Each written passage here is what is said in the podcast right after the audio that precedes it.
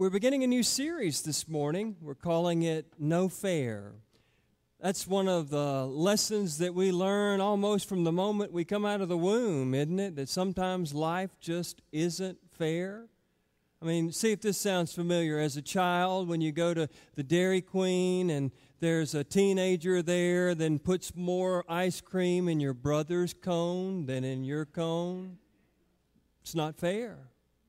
Not fair at all. When your mother makes you uh, share your favorite toy with the neighbor's kid, even though he's got his own toy himself, it's just not fair. Or when you find out that you have to be a certain height to ride the Wabash Cannonball at Opryland, and your friend is and you're not, it's not fair. Ask me how I know. It's not fair when all the other kids have already got their cell phones. Mom, why can't I have one? It's not fair. And then you grow up and the unfairness continues.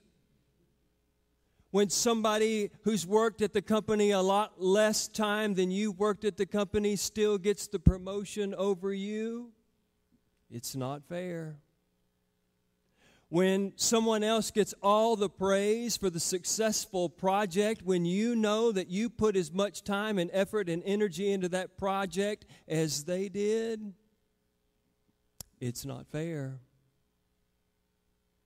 Or when that woman gets to call that good looking, funny, attractive man Tommy her husband,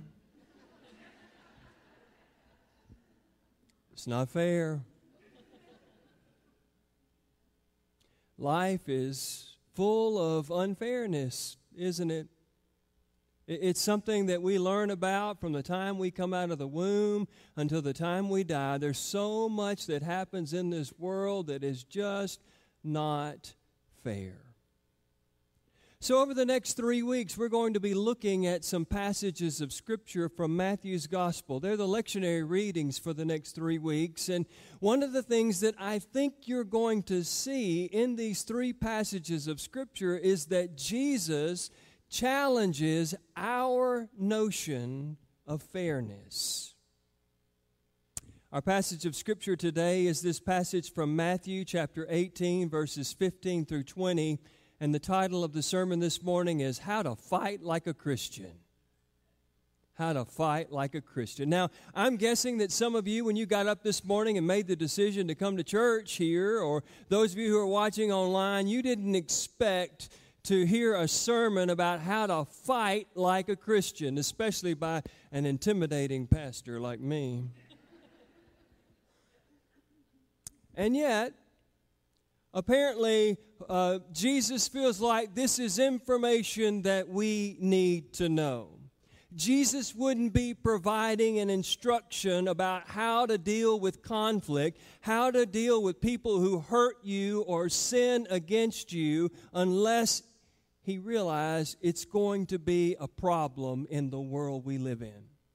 And when you think about it, that Jesus in this particular part of Matthew's gospel, he's not even talking to the whole world, he's talking to the church. He's talking to Christian people. And basically, Jesus is saying that whenever you get a bunch of Christians together, just like when you get a bunch of people together throughout the world, that you're going to get sideways with them every once in a while. And Jesus wants us to know how to handle those situations when those situations come. Now, I learned about fighting in the church uh, as soon as I became a pastor. I had not been a pastor for very long. I was an associate pastor. I was in this downtown county seat, large United Methodist church, and the conversation was picked up by the trustees that maybe, just maybe, we needed a new sound system for the sanctuary. So the trustees began to do what trustees do. They solicit bids, they contact people and say, Hey, we're bidding out a new sound system. Would you be willing to come, take a look at what we've got, tell us what you think we need, and, and make a proposal to us? And so we these different groups began to come to the church. They began to look at our sanctuary. They began to try to figure out what they thought kind of sound system that we might need and how many speakers and monitors we might need and where we might position those speakers and those monitors throughout the church and and, so they did all of this work and they provided that information to the trustee committee and they sat down and they looked at all of the different proposals and they picked one and the installation began. But so did the complaining. No sooner than the project began to, to take shape that people began to complain. Some complained about the color of the speakers. Some complained about the cost of the speakers. Some complained about the location of the speakers. Some complained about the number of speakers. Some of them got really hyperbolic, really exaggerated. I kid you not, they were saying things like, I cannot believe that we have desecrated this holy and historic room with those gaudy looking contemporary speakers all over the walls. Somebody else said, if we want new speakers in the sanctuary, write the bishop about a change in pastoral appointments. It got ugly. It got ugly really, really fast. You put a bunch of Christians in a room together, and things like that are going to happen. People are going to get sideways. I share this example with you, church, this morning because I know that you've never seen conflict at St. Mark's United Methodist Church. Maybe I'm being hyperbolic now. But conflict is inevitable when you get a group of people. And sometimes the conflict is over trivial things like where we position the speakers in the sanctuary, or how many speakers we need, or what color of carpet we should put down whenever we replace the existing carpet.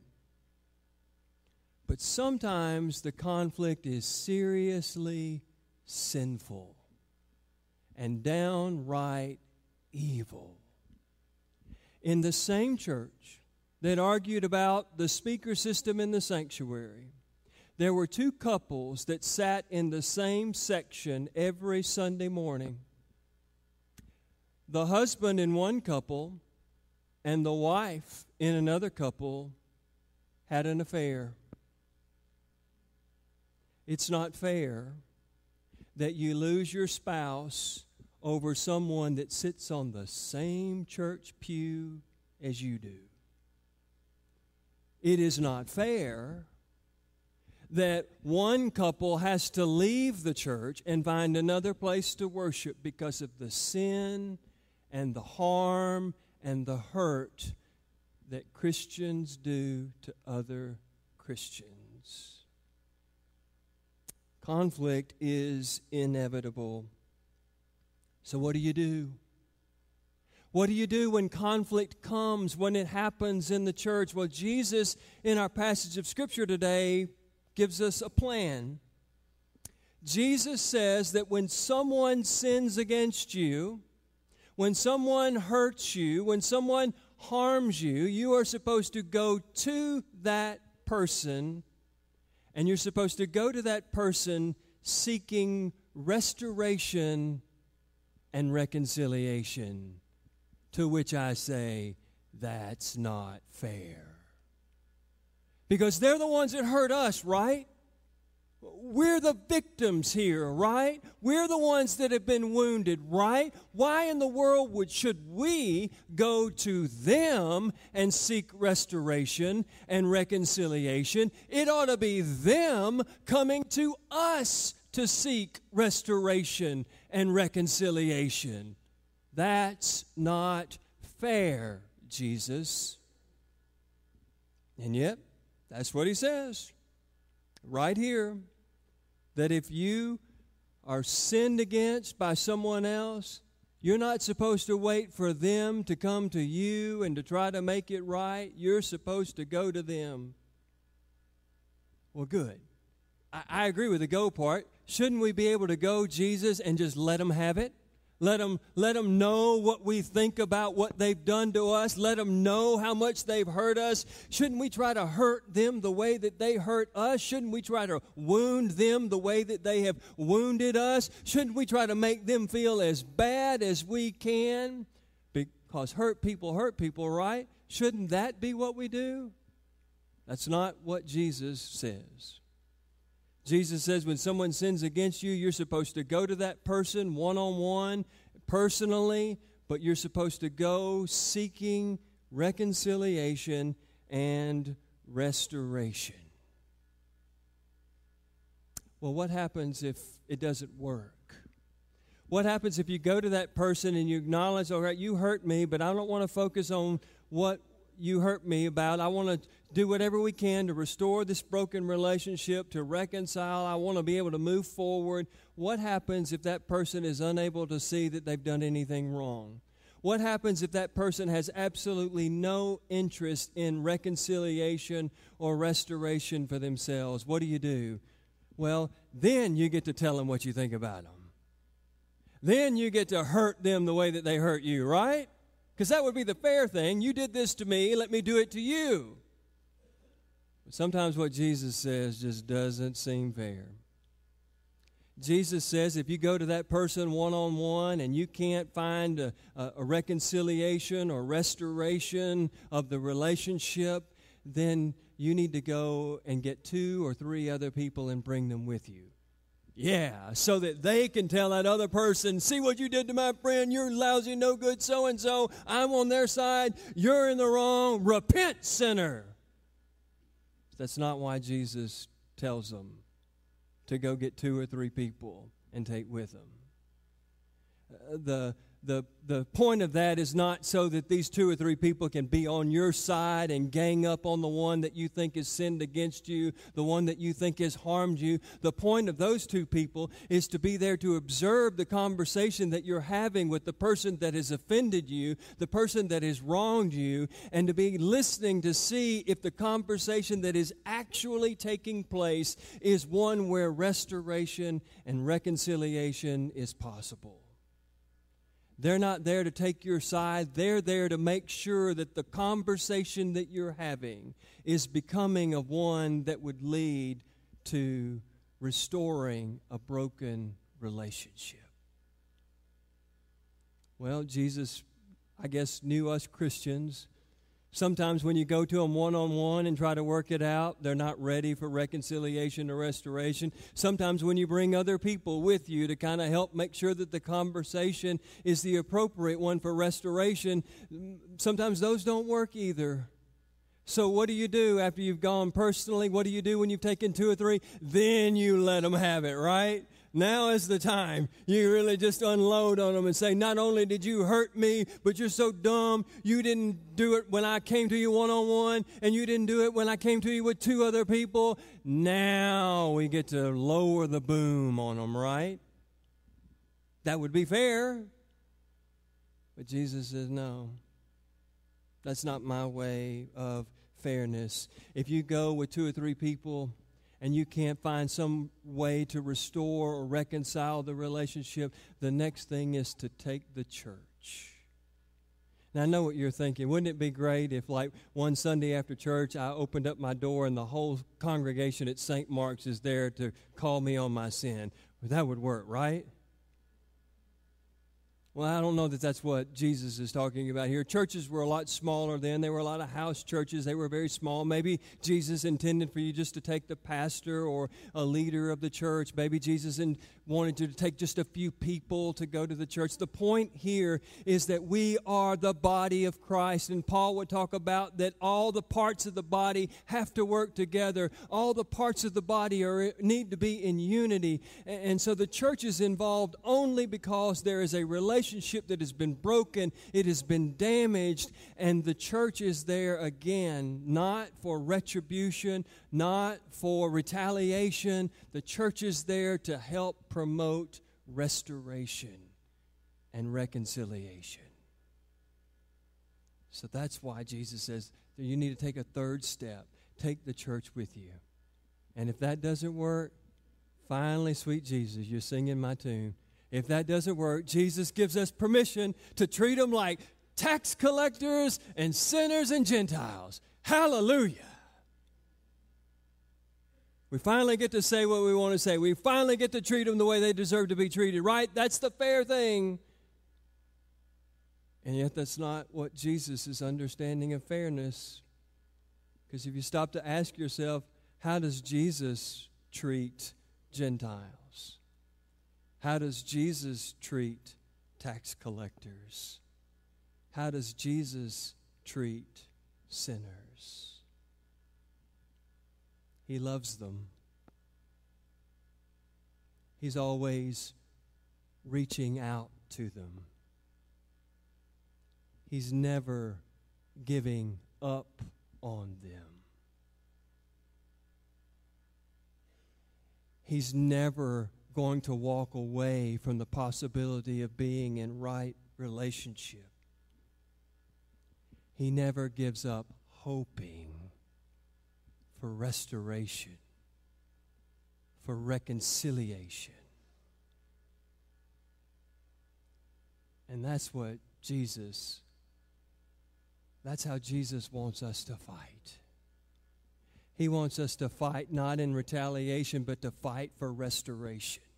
He wants us to fight not for retribution, but for reconciliation. He doesn't want us to just easily give up. He doesn't want us to wait until the person that has sinned against us or wronged us comes to us. He wants us to go and to seek the restoration and the reconciliation of the person who has hurt us, the person who has sinned against us, the person who has wounded us. He wants it to always be a, an attempt to restore that which is broken. That's Jesus' idea of fairness. He doesn't want us to give up. What if Jesus had given up on the tax collectors and the sinners and the Gentiles of his day? We wouldn't know the story that Matthew tells us because Matthew himself was a tax collector that Jesus never gave up on. We wouldn't know the story of Zacchaeus.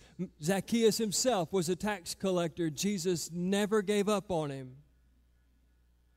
Jesus doesn't want us to give up on always seeking reconciliation and restoration. It's not about getting even, it's not about hurting someone who's hurt us.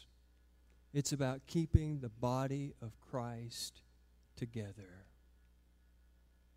May it be so. Jesus ends this passage with the words that many of us can quote by heart where two or more are gathered, I am with you also. And we quote this verse all the time, but we never, ever, at least I've never heard it, quoted in the context that Jesus quotes it for us today. Jesus reminds us that where two or more are gathered, He is there also in the midst of a conversation about having difficult conversations with people who have sinned against us with people that Jesus wants us to seek restoration and reconciliation with.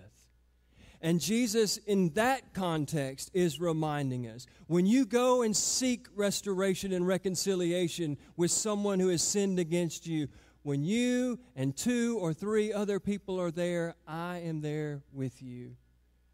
That's Jesus' way of saying you may not think that reconciliation or restoration with this person is possible after what they've done. But if you go seek it, I'm going to be right there with you, and it's possible through me. May it be so.